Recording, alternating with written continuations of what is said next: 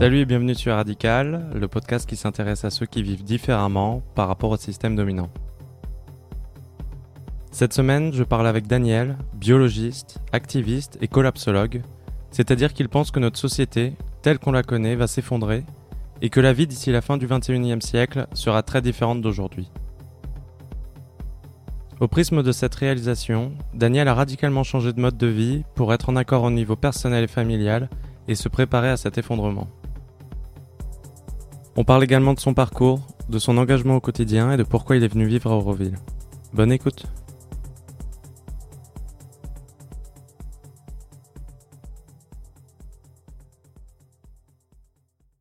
Je vais lancer l'enregistrement, sinon... Ok. Euh, bon, on va peut-être un peu renier sur la partie présentation. Bon, on va faire comme si euh, on n'avait pas beaucoup de temps et quand on te demande en fait euh, ce que tu fais dans la vie, qu'est-ce que tu qu'est-ce que tu réponds à cette question qui doit être difficile pour toi Non, euh, qu'est-ce que je fais? Je coordonne une, une association qui plante des arbres en Haïti, au Mexique. Et je travaille à Auroville parce que tous les habitants d'Auroville travaillent à Auroville euh, dans une ferme et dans une organisation qui plante des arbres en Inde. L'organisation c'est Sadana Forest? Non. Euh, L'organisation pour Haïti le Mexique, c'est l'association Biomimicry Europa euh, pour la France. Et le- les organisations ici, c'est Pichaniculam Forest pour la, partie forêt et euh, Orchard pour euh, euh, la ferme. Ok. Donc, euh, bon, be- beaucoup d'activités, on, aura compris, qui sont proches du vivant.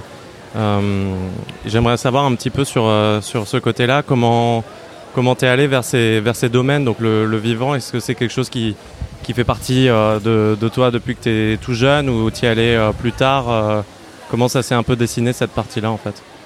Bah moi, ça fait un peu partie de moi depuis que je suis tout jeune, puisque c'est euh, euh, j'ai décidé de devenir biologiste euh, vers l'âge de 12 ans. Euh, je vivais sur un bateau et je voyais les dauphins et voilà, je voulais. Tu vivais sur un bateau? Ouais, j'étais sur une, une école, l'école en bateau, ça s'appelait, qui a un peu de sinistre mémoire maintenant, mais qui pour moi était une, une belle école. Euh, et qui, euh, c'est là que j'ai décidé. Donc j'avais 12 ans, euh, j'ai voulu être biologiste, j'ai repris l'école pour être biologiste.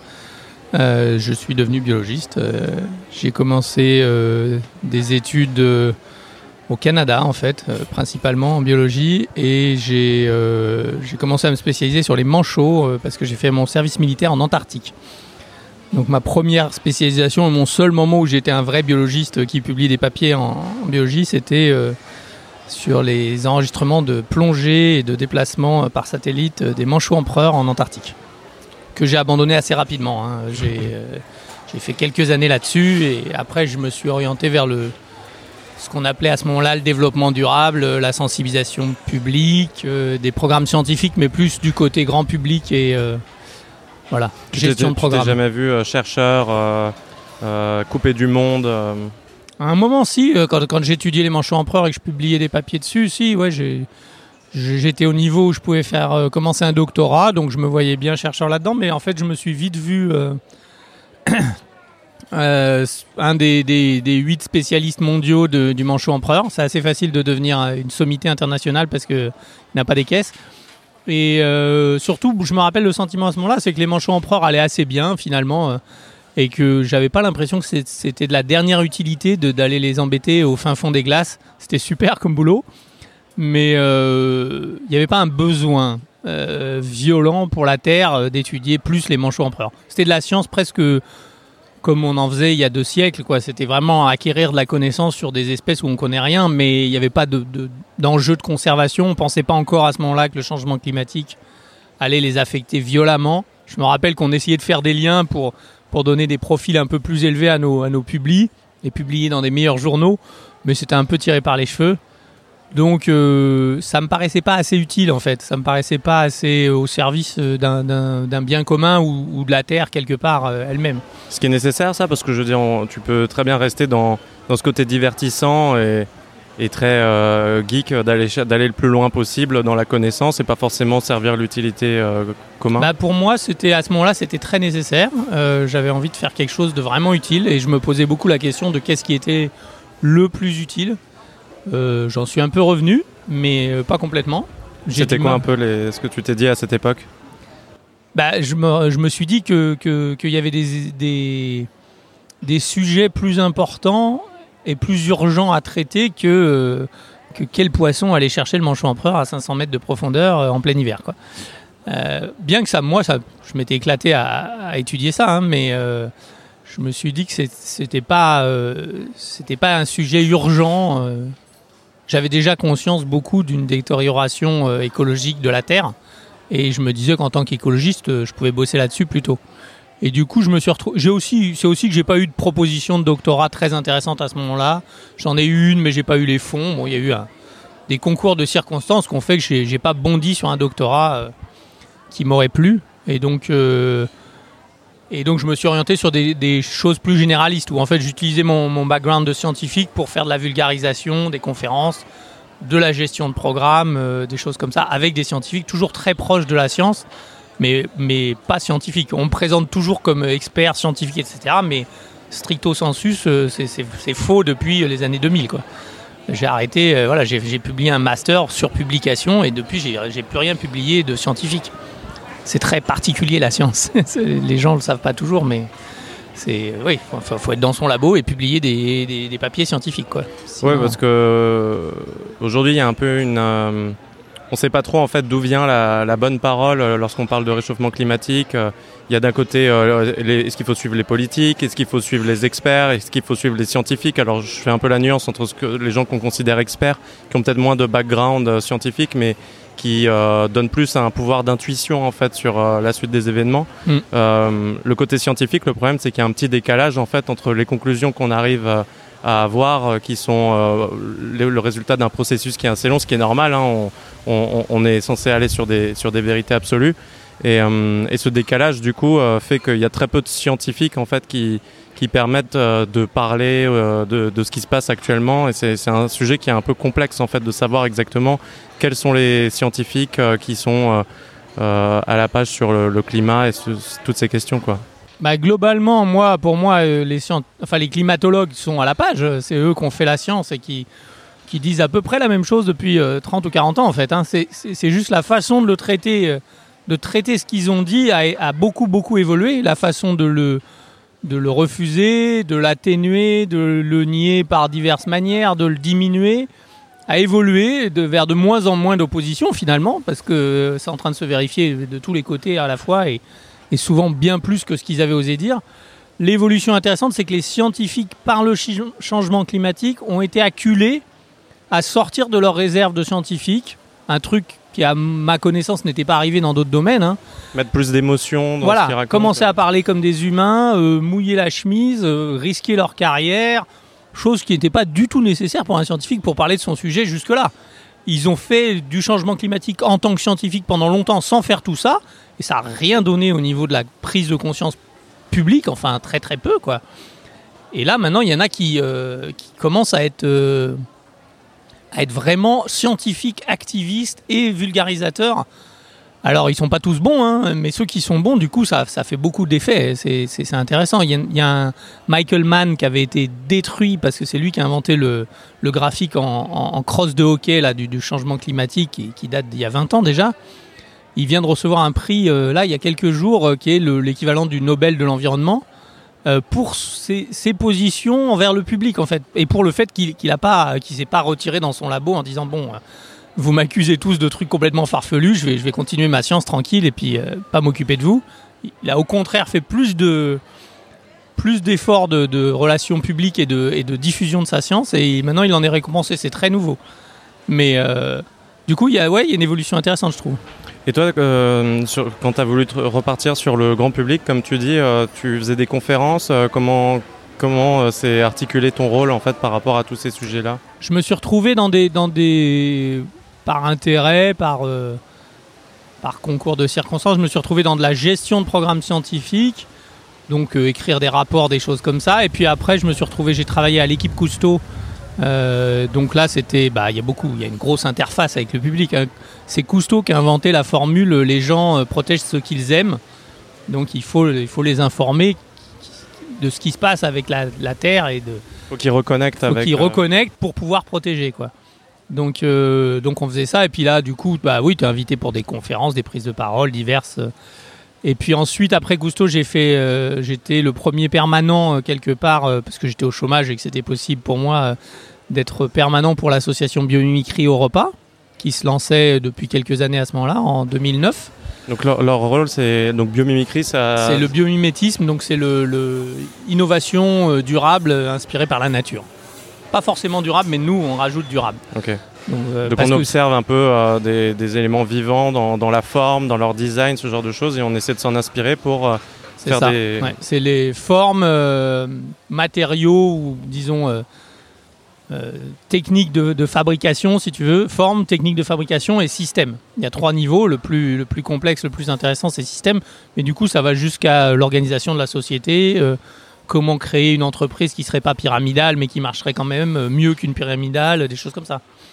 Donc ça, c'est une... Et là-dedans, tu peux partir du côté un peu bionique, un peu high-tech, euh, inspiré du vivant, ou tu peux partir du côté, euh, le vivant, c'est 4,8 3,8 milliards d'années de, de, de, durabilité, en fait, de, de, recherche et développement. Voilà, de recherche et développement sur la Terre sans exploiter, sans surexploiter la planète.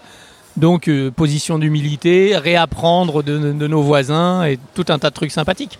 Et une reconnexion tout simplement à la nature. Donc là, sur, euh, sur cette entreprise, je ne sais pas comment on peut qualifier ça, c'est un... C'est une association. Une association Loi 1901, oui. Ok.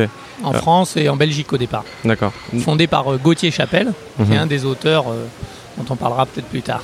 Ouais, de, de tout ce qui sont, tous les bouquins avec Pablo Servigne autour de l'effondrement. Entre autres, mais après, avant, il a fait un bouquin sur le biomimétisme, lui. Ok.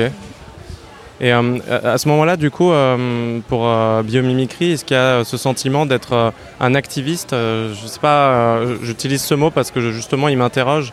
Je ne sais pas exactement ce que ça veut dire. Est-ce qu'il y a un côté politique? Est-ce qu'il y a un, côté vouloir sauver la planète? Est-ce que toi, tu t'es rapidement défini comme activiste au sein de, cette structure? Alors, moi, au sein de Cousteau et au sein de Biomimicry, on rigolait toujours en disant que notre job c'était sauver la planète, qu'on avait la chance ou qu'on avait fait le choix de, faire ce genre de job. Mais par rapport à, des, à ce que moi j'appellerais des vrais activistes, on n'était pas des activistes dans le sens qu'on était, euh, on était des activistes des fois en costard cravate dans des conférences, euh, on était des activistes dans le fait de, diffuser des, informations scientifiques ou même des études d'autres ONG comme Greenpeace, Oxfam, n'importe quoi sur l'état de la planète, sur le changement climatique, etc. Mais on était des activistes beaucoup plus soft que, d'autres l'étaient déjà à ce moment-là. Donc il y a un côté euh, se battre contre un système dans le mot activiste, tu penses? Pour moi, oui, un peu. Euh, ou en tout cas, euh, remuer les choses un peu plus que, ce que nous on faisait. Nous, on était, on était des ONG pour l'environnement, quoi, si tu veux, plus que des activistes. Ok. Et est-ce que du coup, le, sentiment à ce moment-là, c'est que euh, est-ce qu'il y a déjà ce sentiment d'urgence par rapport euh, au sujet ou est-ce que c'est vraiment euh, le sentiment que le système ne convient pas sur la durée? Mais aujourd'hui, il y a beaucoup plus ce sentiment d'urgence où on se dit il faut absolument être résilient, se mettre tout de suite en action pour au cas où un choc arrive. Est-ce qu'il y avait ce sentiment-là aussi Alors je sais, quand je dis ça d'ailleurs, on parle de quelle, époque, à peu près quelle année? Moi, j'étais chez Cousteau en 2007 à 2009, hein, en gros à la louche. Et ensuite, euh, chez Biomimicry Europa, euh, j'y suis toujours, euh, quelque part. Je suis consultant pour eux de temps en temps, quoi. Et je dirais qu'il y avait ce sentiment en nous, oui. chez Cousteau, pour, le changement climatique, globalement, on, se consacrait surtout à la mer. Donc, changement climatique, surpêche, enfin, les, thématiques qui touchent les zones marines. sauf que c'était quand même beaucoup plus diffus qu'à l'heure actuelle il y avait beaucoup moins de gens. Moi, j'étais euh, peut-être le plus catastrophiste de la bande euh, parmi les gens avec qui je bossais. C'est-à-dire à dire, euh, moi, moi j'ai réalisé que, le, que j'étudiais beaucoup, j'étais responsable du, programme sur les pôles au, sein de, Cousteau parce que, bah, que j'avais été en Arctique et en, Antarctique. Donc, quand je suis arrivé, le copain qui bossait déjà là m'a confié la, responsabilité sur les programmes polaires. Donc, j'étudiais beaucoup la, la banquise de l'Arctique qui est un des signaux les plus, les plus précoces euh, du changement climatique, parce pour plein de raisons, c'est amplifié au pôle, etc. Puis la banquise est, c'est une mince couche de glace, donc elle est vraiment très sensible à un réchauffement de, de l'atmosphère ou de l'océan. Et moi, j'ai réalisé qu'elle allait disparaître en 2008. Ouais, 2008, je pense. Elle vient de cette réalisation? bah, de l'étude des courbes et des, et des, publications des, scientifiques spécialistes de la banquise arctique qui, qui, qui en fait commençaient à j'allais plus loin qu'eux. Hein. Eux, eux ne disaient pas elle va disparaître. Eux, ils disaient elle va probablement avoir des gros problèmes dans 10 euh, ou 20 ans. Mais en fait, quand tu n'es pas scientifique et que tu n'écris pas un papier, tu peux, tu peux aller un peu plus loin en disant bon, bah oui, il y a 20 ans, on disait qu'elle allait diminuer. Il y a 10 ans, on disait qu'il euh, y avait des chances que. Il y a maintenant, en fait, on n'a pas encore tout découvert et, la probabilité, elle va vers quelque chose de beaucoup plus grave. Alors, c'est un choix. Tu peux dire la probabilité, on a peut-être oublié plein de trucs super positifs et puis elle va rebondir. Mais à ce moment-là, moi, j'ai acquis la conviction que le truc enclenché était tellement énorme que tout ce qu'on pourrait faire ne, ferait que ralentir à la marge un phénomène qui était, parti, quoi, et qui, nous échappait complètement. Et ça, c'est important parce que moi, c'est ma première réalisation de, l'impuissance humaine, en fait. C'est le gros problème qu'on a tous, c'est qu'on a, on a toujours considéré que les conneries qu'on faisait sur la planète étaient rattrapables, puisque c'est nous qui les avions fait, quoi, en gros. Donc, euh, si tu fais tomber une table, bah, tu peux la relever, quoi. Euh, mais sur la Terre, il y a des conneries qui, sont. Enfin, tu les déclenches avec un petit. C'est un espèce d'effet papillon, quoi. Tu, tu déclenches avec quelque chose qui est dans ta, ta fourchette de puissance, mais ce qui se déclenche te dépasse 100 euh, fois, 1000 fois, ça dépend du truc, quoi, mais complètement. Donc. Euh, moi, à ce moment-là, j'ai commencé à réaliser, c'est même plus vraiment de l'urgence, c'est qu'une partie des effets serait complètement inévitable. Quoi. Il y a, pas... Je suis encore euh, très en réaction quand, euh, quand même les derniers, derniers développements, Greta Thunberg et tout ça, qui disent on a encore 12 ans. On a 12 ans pour avoir 50% de chance d'éviter le pire d'une partie de choses qu'on ne pourra pas éviter. Et on n'a pas du tout 12 ans pour, pour tout arrêter, c'est complètement faux. C'est 40 ans en arrière qu'on aurait dû tout arrêter. Il y a une forme de deuil euh, qui, qui s'est manifesté à ce moment-là, à un niveau plus personnel, comment, comment tu l'as accueilli euh ah bah moi je me rappelle le jour où j'ai réalisé, j'étais dans mon bureau à Cousteau et il y a une, une, fille qui travaillait avec moi qui est rentrée dans le bureau et j'étais en train de pleurer devant mon écran. Donc euh, à un moment ça m'est tombé dessus. Euh, j'ai dit ah ouais non ça va pas le faire, on va pas la rattraper quoi, c'est foutu. Et je me suis mis à pleurer tout seul pour la banquise arctique quoi quelque part et elle elle est rentrée juste à ce moment-là, elle me fait mais ça va je lui ai fait bah, pas trop ce matin. Tu non plus d'ailleurs. Elle n'a pas compris, mais bon. Euh, Qu'est-ce que ça a changé? Ça Ça a changé quelque chose dans ton action, dans ton intention euh, derrière? Peut-être dans, dans, dans l'urgence que, que tu Ça a changé dans, dans le. Ça, ça, change la dimension parce que oui, c'est une forme de deuil. Donc tu fais le deuil de. On est la solution au problème qu'on crée on est et le problème et la solution. Ça, c'est une façon de considérer les choses qui est quand même sympathique parce que sous-tendu là-dessous, c'est on est tout puissant. On peut tout rattraper. Quand tu dis on est le problème, mais en plus on est incapable de le rattraper, c'est quand même une autre dynamique déjà. Euh, on n'est pas du tout tout puissant. On peut faire des grosses conneries qui, sont impressionnantes par leur puissance et on n'a pas la puissance de les rattraper. Donc ça, change dans, tout ce que tu vas communiquer. C'est un peu moins positif. Euh, moi j'ai des gros problèmes de communication positive. J'ai fait une conférence pour Cousteau euh, qu'on m'a demandé. Euh, il y avait un, des bateaux de Cousteau qui était dans le la rade de Caen, je crois, ou un truc, un port par là-bas. Je crois que c'était Caen. Et donc je suis allé faire une conférence et je n'avais pas réalisé. C'était ma première conférence en tant que membre de l'équipe Cousteau. Donc j'ai été vu comme un expert. Euh, d'un niveau incroyable, ce que je n'étais pas, et j'ai prévenu en commençant ma conférence que j'étais pas un climatologue, pas un spécialiste des océans euh, de longue date, etc. Mais j'ai fait une conférence sur changement climatique et océan. Et, euh, le copain me disait que j'avais augmenté le taux de suicide de la ville de Caen pour la semaine suivante. Euh, c'était très très déprimant parce que je présentais quelque chose qui, était juste un début d'un processus inexorable, quoi, quelque part.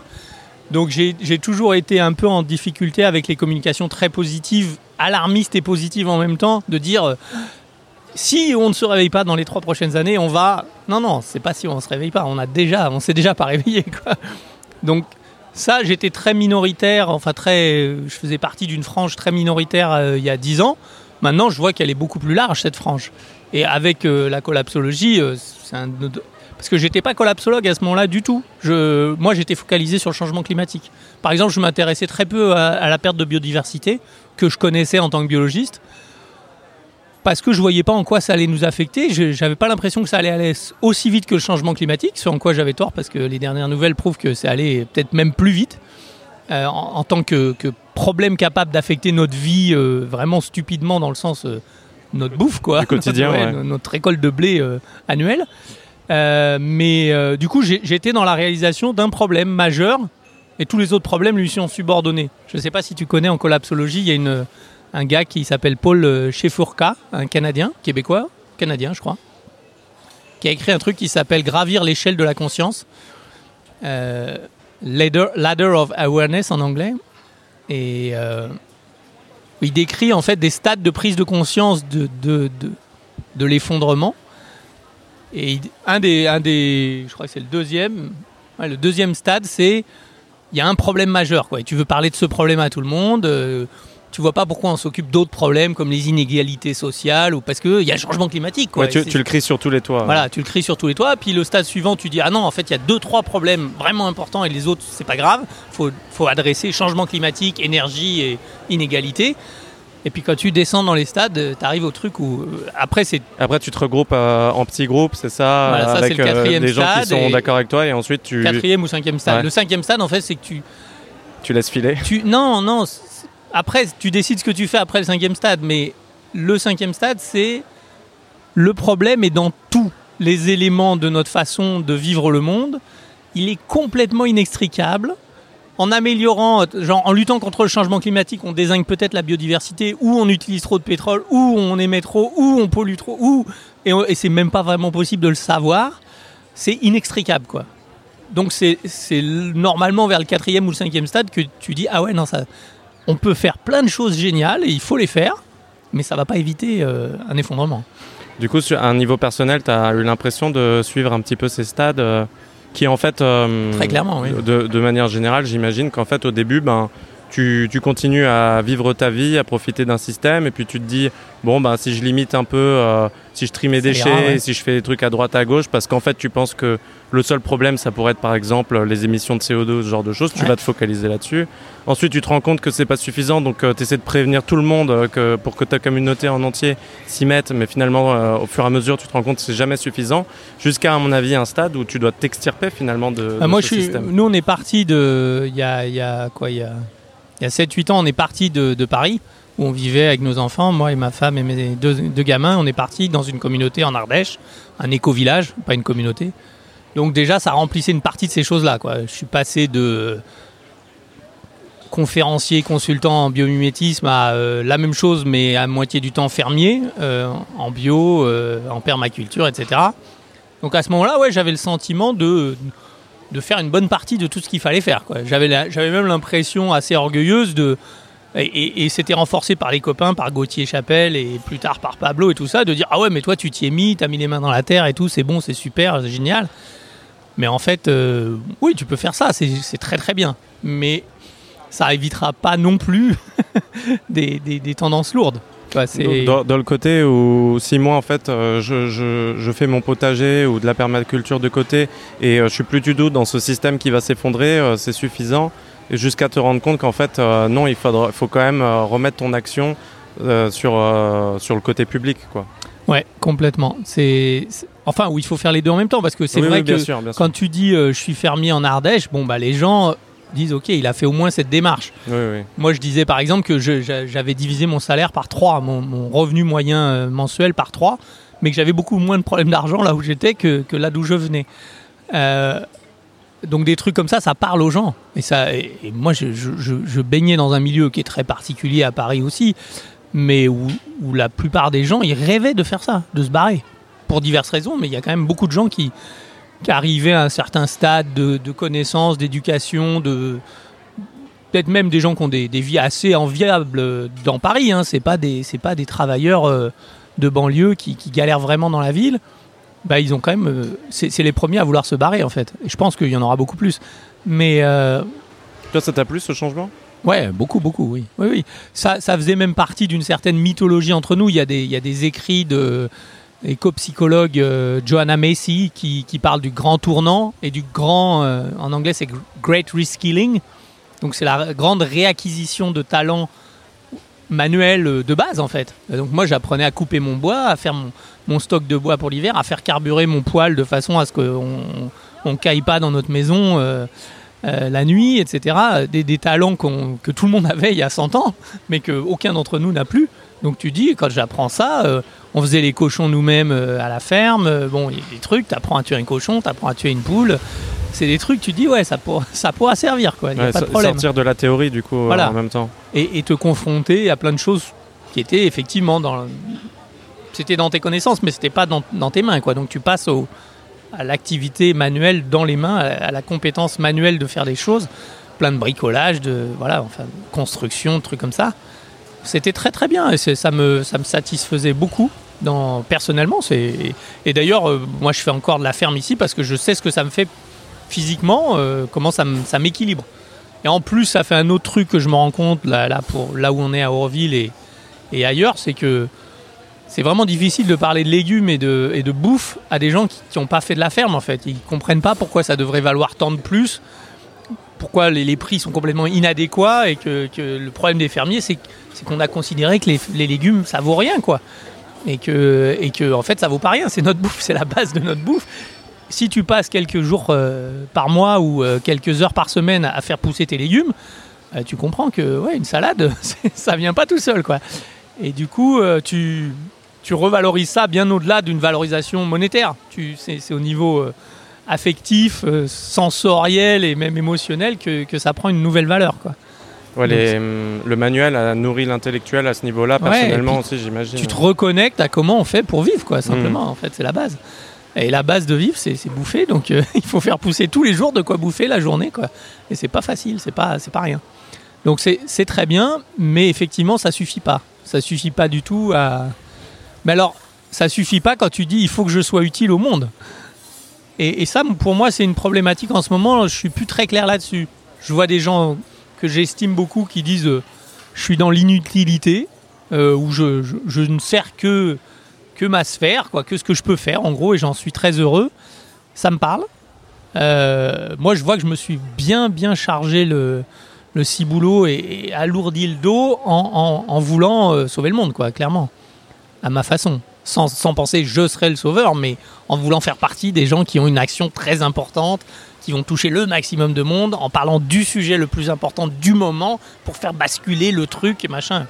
Je crois plus du tout à ça. On, pourrait basculer sur 5 sujets, il en reste 15 sur lesquels on n'aura pas basculé. Donc déjà, tu, tu, c'est forcément un, un, effort massivement multitâche de massivement plein de gens dans plein plein de domaines qui pourraient faire des changements. Donc c'est jamais l'entreprise d'une seule personne. En plus, je suis revenu complètement sur euh, les entreprises d'une seule personne. je crois vraiment pas que ça existe, euh, que ça marche bien. Donc euh, tout ça est en, grosse réévaluation. Donc tu es, un petit peu dans le refocus de ton action au quotidien sans trop réfléchir à, l'impact global que ça peut avoir, plus à faire ta, ta, part du boulot et à essayer de, de se déstresser sur le côté est-ce que je suis vraiment en train d'avoir un impact maximal sur euh, le ralentissement d'un choc ou d'un effondrement, etc. Ouais, je suis en train de. Bah, je, je, passe de l'un à l'autre en fait. je suis encore en train de. Je suis dans une courbe de, de, de deuil ou de. ouais, deuil de l'efficacité, deuil de l'utilité maximale, quelque part, ouais. Et puis en même temps, il y, y, a toujours des rappels parce que quand tu vois ce qui se passe en France en ce moment, euh, là, moi je vis en Inde ici il se passe rien quoi enfin en gros euh, de, de, ce niveau là quoi il n'y a, pas le sentiment d'un mouvement euh, qui émerge je me méfie vachement d'un mouvement qui émerge. Je vois pas trop comment pour l'instant il pourrait changer les choses parce que à part une révolution je vois pas trop comment ça peut changer. Mais et je vois pas trop même comment une révolution arrivera à changer utilement les choses. Euh, pourquoi sur le côté révolution? Bah disons que le système est tellement tellement pétré dans ses propres trucs que il n'est pas réformable en l'état, pour moi, hein, vraiment pas du tout. Il y, a un gars qui a, j'ai pas retrouvé l'article, mais il y a un, article qui est sorti dans Libération deux trois jours après que le, rapport du GIEC intermédiaire là soit sorti euh, en septembre dernier, je crois. Le gars disait euh, oui, le, GIEC dit que c'est encore possible de, tourner le, de changer la trajectoire, d'inverser la vapeur. Mais les conditions, c'est qu'on fasse un gouvernement mondial demain matin et qu'on se mette tous à aller dans la même direction après-demain. Donc c'est pas possible. Enfin, donc c'est même, même une révolution dans un pays ne suffirait pas du tout, quoi. Et, et tu peux pas imaginer une révolution qui, change tous les systèmes politiques de gouvernance de la planète en, un temps réduit, quoi. C'est difficile à, voir pourquoi ça arriverait. Donc euh, c'est dans ce sens-là que je dis ouais, même une révolution, ça serait bien pour le pays où ça arriverait. Hein. Pourrait être un, un exemple pour les autres, mais ça, ça résoudrait pas le problème. Ça résoudrait pas le problème. Et cette réalisation euh, est une des raisons qui t'a fait venir à Auroville? Euh, Non. C'est quoi l'origine de, de, ce changement? Les raisons pour venir à Auroville, donc moi j'étais dans une autre communauté, plus petite, euh, et, j'étais très convaincu que je ne vois pas très bien l'utilité de, de, faire une vie vertueuse dans une cellule familiale en fait. Je, je trouve ça trop limité. Euh, je me dis qu'il y a forcément un moment où il faut passer au stade collectif. Euh, et le stade collectif, pour moi, à ce moment-là, le plus intéressant, c'était les collectifs euh, intentionnels, comme on les appelle aux États-Unis, donc intentional communities, parce que les gens se rassemblent sur un, ensemble de valeurs et qui, veulent avancer d'un gros cran d'un coup, quoi, on va dire. Donc la, la, différence entre vivre à la marge et ceux qui veulent créer un système complètement différent. C'est ça, c'est que, que quand tu le fais en collectif, euh, il y a la potentialité de démontrer que, c'est possible en, groupe, donc c'est possible en société. quoi. Si tu le fais à la marge, tu as toujours le, truc de, dire oui, mais bon, le jour où tu as un cancer, tu vas à l'hôpital du coin et tu, profites bien du système. Euh, ou des choses comme ça. Euh, tu t'achètes de l'essence qui a été raffinée par l'État français en achetant à l'État saoudien et bon voilà, tu continues à utiliser pas mal du système dont tu t'es mis à la marge un peu artificiellement. Quoi. Alors que les collectivités euh, les, ou les communautés cherchent à inventer un petit bout de système, hein, pas tout, mais consciemment. Quoi. Elles veulent le faire, elles essayent, elles galèrent, toutes, hein, sans exception, mais au moins il y a ce boulot. Donc moi, mon truc, c'était euh, je, veux quitter la communauté où on est, ça marchait plus pour nous, et on veut en retrouver une autre. Et euh, il y avait l'idée aussi que les, les grandes communautés et les vieilles communautés, il n'y en a pas beaucoup dans le monde, euh, ont des chances d'être plus intéressantes. Euh, donc Auroville a 50 ans, il y avait Findorn en Écosse qui a 50 ans aussi. Tu dis, bon, au bout de 50 ans, les gens, s'ils sont toujours là, c'est qu'ils ont passé quelques obstacles. Euh, et s'ils sont 300-400 ou 3000 comme ici, ça commence à avoir de la portée, quoi. C'est intéressant. Après, il peut y avoir le, poids de l'histoire aussi, et des mauvaises pratiques, et, le poids politique, administratif, que, dont j'ai un petit peu discuté aussi. Alors là, je fais un peu l'avocat du diable, mais c'est vrai que ça peut être le, désavantage de, de cette historique. Quoi. Ah, pour les communautés? Ouais. Ouais, ouais, bien sûr. Le, truc, c'est que je pense toujours, euh, donc je mettrai dans les communautés, ou pas les communautés, mais je pense aussi à des villages comme Science, euh, là en Drôme, qui, a été un peu repris par une équipe un peu euh, en gouvernance collective, etc. Euh, c'est quand même un niveau de gouvernance et de, pouvoir sur le matériel, sur le territoire, etc., qui est sympa. C'est-à-dire que là, moi, je discutais, on discutait avec Christian, que tu as interviewé, de collapsologie à Roville. Quand les gens nous disaient quoi faire, on leur disait bah, on ne sait pas encore quoi faire exactement, mais en tout cas, ce qui est sûr, c'est que si Auroville décide de faire quelque chose, ça prend pas. Euh, on ne doit pas changer des lois, quoi. On peut faire, enfin, a priori, tu vois, on, peut commencer à changer des choses sur le territoire de cette communauté par une simple décision de l'Assemblée des, gens qui vivent là, quoi.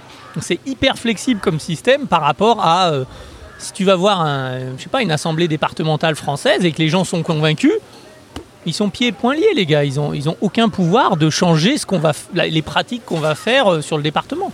Ils peuvent faire des petits incentifs euh, pour les véhicules électriques ou je sais pas quoi, euh, faire des trois pistes de vélo de plus, mais ils peuvent pas changer vraiment le système dans lequel ils fonctionnent. Et donc plus le plus l'échelon est haut, plus c'est dur de changer finalement. Et si l'échelon est trop bas, bah tu changes ta maison quoi. Et, ça change pas grand chose non plus. Donc il y a une espèce de juste milieu. C'est pas moi qui ai trouvé ça. Hein. Il y a il y a les, villes de Hungersheim il y en a une autre, il y, a, des villages euh, dans le Pays Basque, des trucs comme ça, qui ont prouvé que c'était un bon, un bon échelon, sympa, entre quelques dizaines et quelques milliers de personnes, quoi, sur une unité territoriale qui se gère un peu elle-même.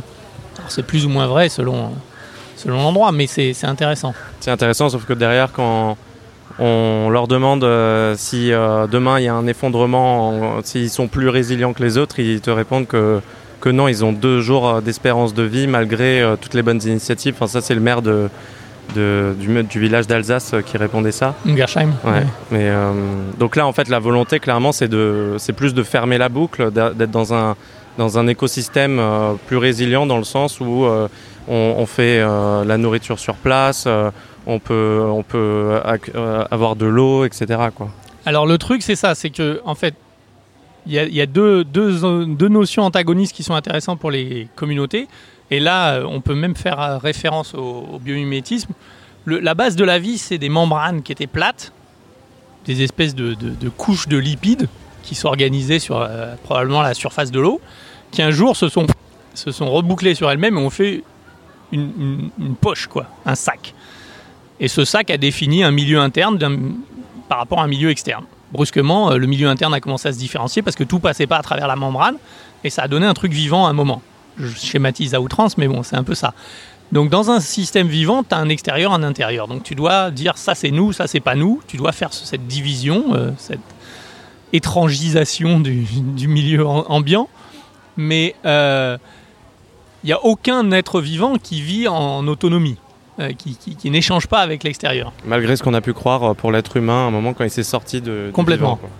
on n'est jamais sorti de rien en fait, on a toujours été euh, en échange permanent avec les organismes qui nous fournissent l'oxygène. 100% dépendant du vivant. La flotte, complètement dépendant en permanence. Et bon, ça, quand tu retournes à la ferme, tu, tu réalises ça un peu plus. Mais du coup, dans les communautés, ce qui est intéressant, c'est que nous, on est comme, euh, on est comme un peu dans un balbutiement. On envisage des communautés. Le hasard fait qu'elles sont toutes éparpillées sur la planète, assez loin les unes des autres parce qu'il n'y en a pas beaucoup. Si on regardait un système vivant, ce truc-là mourrait tout de suite. Si, si le reste autour n'était pas vivant et en échange avec eux, ce truc-là crèverait tout de suite. La seule façon que ces communautés acquièrent une forme de résilience entre elles, soit justement, et justement qu'elles fassent réseau, quoi. Alors, il y a un réseau qui s'appelle le Global Eco Village Network, le GEN, mais c'est un réseau d'échanges euh, d'idées, de savoir, de mm. connaissances, de formation. C'est très bien, c'est un, niveau essentiel. Mais il faut échanger de la bouffe, des chaussures, des vêtements, euh, des légumes. Euh, donc, si tu veux échanger ça, tu échanges forcément dans les dizaines de kilomètres autour de toi, pas plus. Après, tu peux échanger d'autres choses à plus long terme, euh, envoyer des gens, des émissaires qui passent un mois dans la communauté d'Alsace euh, quand tu viens du Pays Basque ou des trucs comme ça. Tu peux envisager ce genre de choses. Mais il y a un niveau d'échange qui doit se faire dans un réseau très proche. Et euh, Joanna Macy encore a, théorisé ça sous la forme de Rough Weather Networks, qui est une super expression. C'est les, réseaux pour les temps difficiles. C'est les réseaux pour le futur. Donc des réseaux qui, seraient capables de s'auto-aider, enfin de, d'être euh, voilà, en, espèce de grappe ou de, ouais, de, de, diffus sur le territoire, mais qui ont déjà pris les pratiques entre eux. Donc un gros degré d'autonomie, parce qu'une cellule vivante, elle est vivante par elle-même. Elle ne dépend pas pour sa survie euh, de minute en minute d'une autre cellule vivante. Mais en même temps, elle dépend, euh, sur les jours à venir, elle dépend complètement de tout le reste. Donc, grosse autonomie alimentaire, pas du tout euh, deux jours de stock ou je sais pas quoi, des trucs, des, autonomies où tu as, bah, comme une ancienne ferme ou un ancien village, les, gars, ils avaient euh, des boîtes de conserve ou des, pots, des confitures, des trucs qui, leur, pouvaient leur faire tenir des mois, des, hivers entiers sans aucun problème. Tous les ans, ils reconstituaient leur résilience. Pour un, deux, trois ans, ils faisaient des saucisses, ils faisaient des machins. Enfin bon, même s'il y avait une mauvaise récolte, en général, la première année, ils crevaient pas tous en masse. Hein. Ils avaient une grosse, grosse résilience perso. Sur du court terme. Sur du bah, moyen du, terme. Ouais, du moyen terme par rapport à nous, sur du assez moyen long terme quand même, plusieurs années, c'est pas mal. Et puis ils étaient en réseau avec d'autres. Ils échangeaient du sel avec la caravane de machin, ils échangeaient du matos que eux pouvaient faire que les autres n'avaient pas. Et c'est ça qu'il faut recréer. C'est hyper complexe. C'est hyper euh, et c'est urgent en plus. Mais bon, c'est comme ça. Ok. Euh, il nous reste combien de temps là? 5 minutes Bon, euh, on peut peut-être parler des, arbres euh, rapidement, qui est l'action sur euh, laquelle tu focalises ton. Une des actions sur lesquelles tu focalises ton énergie. Il y a quelque chose que j'aimerais comprendre et que je connaissais pas, mais qui, qui j'ai l'impression, est de plus en plus traité. C'est l'enjeu en fait de la reforestation et le pouvoir. Certains parlent. j'ai vu un article passer l'autre jour de euh, qu'avec des trillions d'arbres, on pouvait euh, euh, absorber l'ensemble des, effets de CO2, enfin des effets, des effets de serre, etc. C'est quoi un peu l'enjeu des arbres et pourquoi toi tu t'as focalisé ton action sur, sur cette partie-là? Alors quand je dis des arbres, c'est reforestation. Ouais, euh, bah, très clairement, c'est si tu regardes dans le règne végétal, c'est un des aboutissements, j'ai envie de dire quelque part. C'est dans la plupart des écosystèmes, si tout se passe bien, ça va finir par une forêt. Il n'y a, a, que des zones où les pluies sont trop dures à prévoir biologiquement pour où, on se retrouve avec une steppe ou une, prairie ou des choses comme ça, ou des déserts. Mais sinon, tu, finis avec des, forêts. Les forêts sont les systèmes terrestres les plus productifs du monde. Euh, les forêts tropicales euh, pour, le sommet. Euh, les arbres ont une kyrielle de bénéfices pour tout le reste des êtres vivants qui leur rendent bien en, faisant la pollinisation, le machin, le, la dispersion des graines, les choses comme ça. Et si tu regardes les, arbres du point de vue humain, euh, il y a vraiment une façon possible maintenant qui émerge très claire de, combiner beaucoup, beaucoup d'arbres à une forme d'agriculture la plus résiliente possible et très productive. Donc c'est de la foresterie analogue ou euh, de la, des forêts jardins ou de l'agroforesterie. Euh, tu vois juste simplement la, pratique ancestrale d'avoir des haies nourricières dans, toute la France, il y en a partout.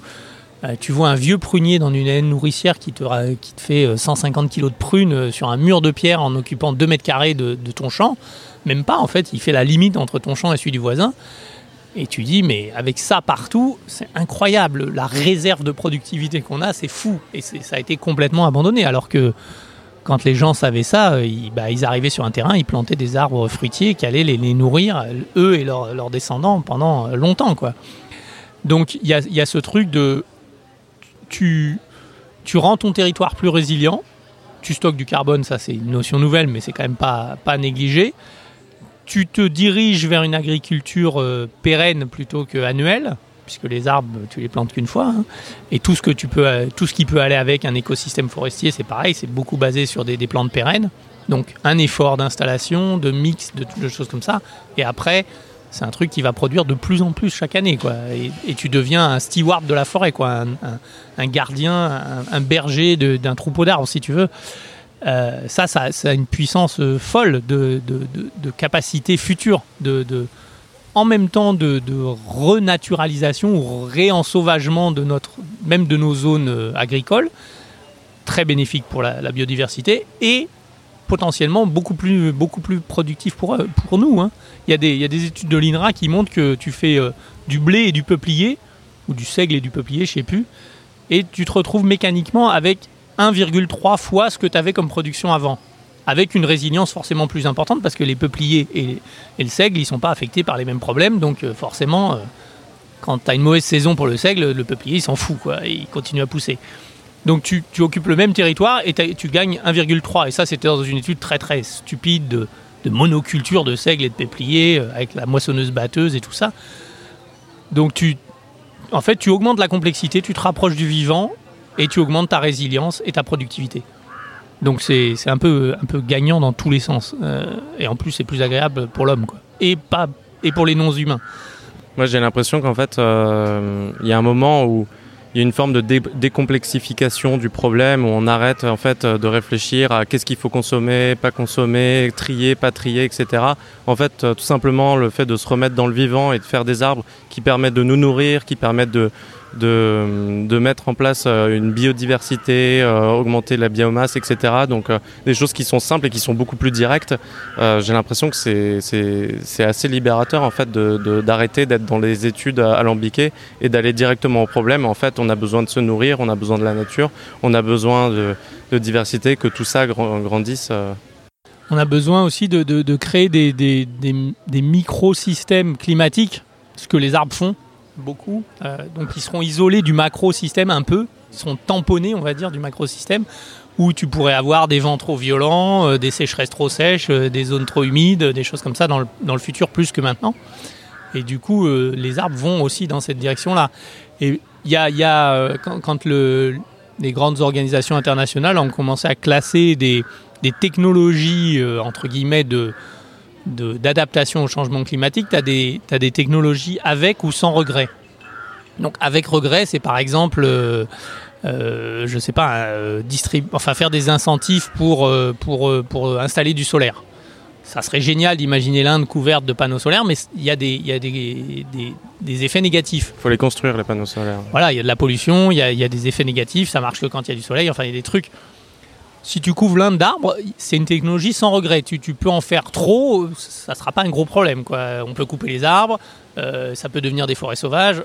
Il n'y a pas vraiment de, risques sociaux ou physiques associés au truc. Donc il y a quelques technologies comme ça qui sont maintenant classées dans les sans regrets il n'y a, pas, vraiment possibilité de se planter. Alors que la plupart des, solutions assez technologiques sont euh, risquées, en fait. Euh, plus ou moins risquées, mais toujours avec un risque. Donc clairement, les arbres, c'est une des, des trucs assez faciles. Mais il y en a d'autres auxquels on ne pense pas. Il y, a un très très bon projet qui s'appelle le projet Drawdown. Draw, Drawdown. C'est euh, réduire le, le CO2. Hein. Ils ont étudié 100 technologies. Les deux technologies les plus prometteuses d'ici à 2050, c'est l'éducation des jeunes filles et euh, le planning fam familial à la base, euh, dans les pays où il en manque. Euh, parce que c'est pareil, c'est des technologies sans regret. Tu, tu mets de l'argent dans l'éducation des jeunes filles et ça a toute une kyrielle d'effets positifs et a priori, ça n'a pas d'effet négatif. Quoi. Donc tu peux en faire plus, c'est pas un problème. Il n'y aura jamais trop de jeunes filles éduquées dans un pays. Donc c'est complètement différent des arbres, mais c'est le, les mêmes euh, classifications. Du coup, pour, euh, conclure, le, message qu'on peut un peu euh, transmettre, c'est que là où tu disais au début qu'on arrivait on, voit exactement tous les effets néfastes qu'on peut produire, mais on n'arrive pas du tout à les contrôler. Et là aujourd'hui où il y a un peu ce sentiment parfois de pas savoir quoi faire, se sentir impuissant, etc de se remettre dans le vivant et de faire des choses qui ont un impact du coup positif direct et des actions sans regret comme tu dis, c'est libérateur et, euh, et ça permet aussi de, de, de, se, de, se, mettre en mouvement tout de suite. C'est pas en fait de, la rocket science, il faut faire des choses simples. Les, les ouais, non, ce que, ce que je voulais, ouais, exactement. Ce que, la réaction que j'avais sur l'étude qui vient de sortir là sur 1000 milliards d'arbres permettrait de. On s'en fout complètement. On va pas planter 1000 milliards d'arbres on n'a pas besoin de régler le problème avec les arbres. Les arbres, c'est une partie de la solution à plein de problèmes. Troisièmement, on ne va pas régler le problème. Moi, je suis devenu collapsologue. Le monde va s'effondrer. Hein. On peut juste décider, en gros, enfin, essayer d'infléchir des trajectoires qui permettront que ça se passe le mieux possible dans le plus de domaines possible. Euh, moi, c'est ça mon, mon ambition. Quoi, et que ça se passe mieux pour toi, pour ta famille, pour ta communauté, et pour, à réfléchir. Pour tout le monde, quoi. Mais, mais, mais, par, par effet, euh, effectivement, de contagion, quoi. Euh, donc, du coup, ça, ça enlève de la pression, parce qu'effectivement, il n'y a pas de solution technologique unique qui réglera le problème. Le problème est bien, bien trop vaste et bien trop complexe pour ça, c'est une certitude. Si on inventait demain l'énergie libre qui fournisse de l'énergie à tout le monde, ben on, massacrerait la planète en bétonnant trop, en, coupant trop d'arbres, justement, et en ayant trop de voitures qui se déplacent dans trop d'endroits et qui foutent tout le reste en l'air. Euh, si on arrêtait euh, la pollution plastique, eh ben, il y aurait un autre truc qui se mettrait en place qui ferait que ça suffirait pas. Donc c'est un peu comme ça pour tout, en fait. C'est là que tu deviens un collapsologue convaincu, c'est-à-dire qu'il n'y a pas moyen de, de, vraiment prendre le problème, de régler les trois gros trucs qui merdent et que tout le reste euh, s'aligne magiquement, ça n'arrivera pas. Donc, tu en viens à des choses plus graduel, plus effectivement ça part de toi, ça peut faire des, voilà, des ondes de, propagation autour de toi, dans ta communauté, etc. Et troisièmement, tu n'as pas de... Euh, comment dire Il ne faut pas s'axer sur un seul truc. C'est-à-dire que là, Pablo, dans une conférence, Pablo Serving disait ré récemment, euh, devenir permaculteur, euh, pour toi, savoir faire pousser des légumes, se nourrir, etc., ça prend 10 ans. Savoir gérer ses émotions, accepter ses, côtés euh, noirs, etc., euh, ressortir tout ça, le dealer avec, ça prend 10 ans. Euh, parler dans une communauté, savoir poser ta parole, accepter la parole de l'autre, discuter des conflits, ça prend 10 ans. On doit faire les trois en même temps et on n'a pas 10 ans. Donc il faut juste y aller, quoi. C'est tout. On va le faire ensemble. Ça sera pas parfait, mais c'est le mieux qu'on peut faire. Donc il n'y a aucune hésitation en fait. Il n'y a, plus de. Il disait aussi dans un autre truc, je m'inspire de lui là-dessus parce que je trouve c'est assez génialement dit. On lui dit est-ce que vous êtes optimiste, euh, pessimiste? Il dit c'est trop tard pour ces, ces, conneries quoi. En gros, c'est pas du tout le moment de parler de pessimiste, d'optimiste. Il faut juste tout, tout est bon quelque part. Tout ce qui va dans le bon sens fera l'affaire d'une manière ou d'une autre quoi. S'inscrira dans l'espèce de, grosse fresque qui permet de répondre à toutes les urgences actuelles. C'est une fresque qui, qui naît de, des initiatives de chacun, en fait. Et il n'y a, pas, a pas moyen de dire Ah non, mais toi, tu n'es pas sur la priorité number one. Il n'y en a pas de priorité number one, donc c'est pas un problème. Et en plus, on ne sait pas ce qu'on aura besoin. C'est tellement, ça nous dépasse tellement en imagination, on ne sait pas du tout comment ça marchera. Donc il y a peut-être des trucs qui peuvent paraître complètement délirants, qui seront une partie importante de la solution d'un futur système, quoi. Ouais, je crois que c'est ça. Bah, allez, on termine là-dessus. Merci, Merci. beaucoup.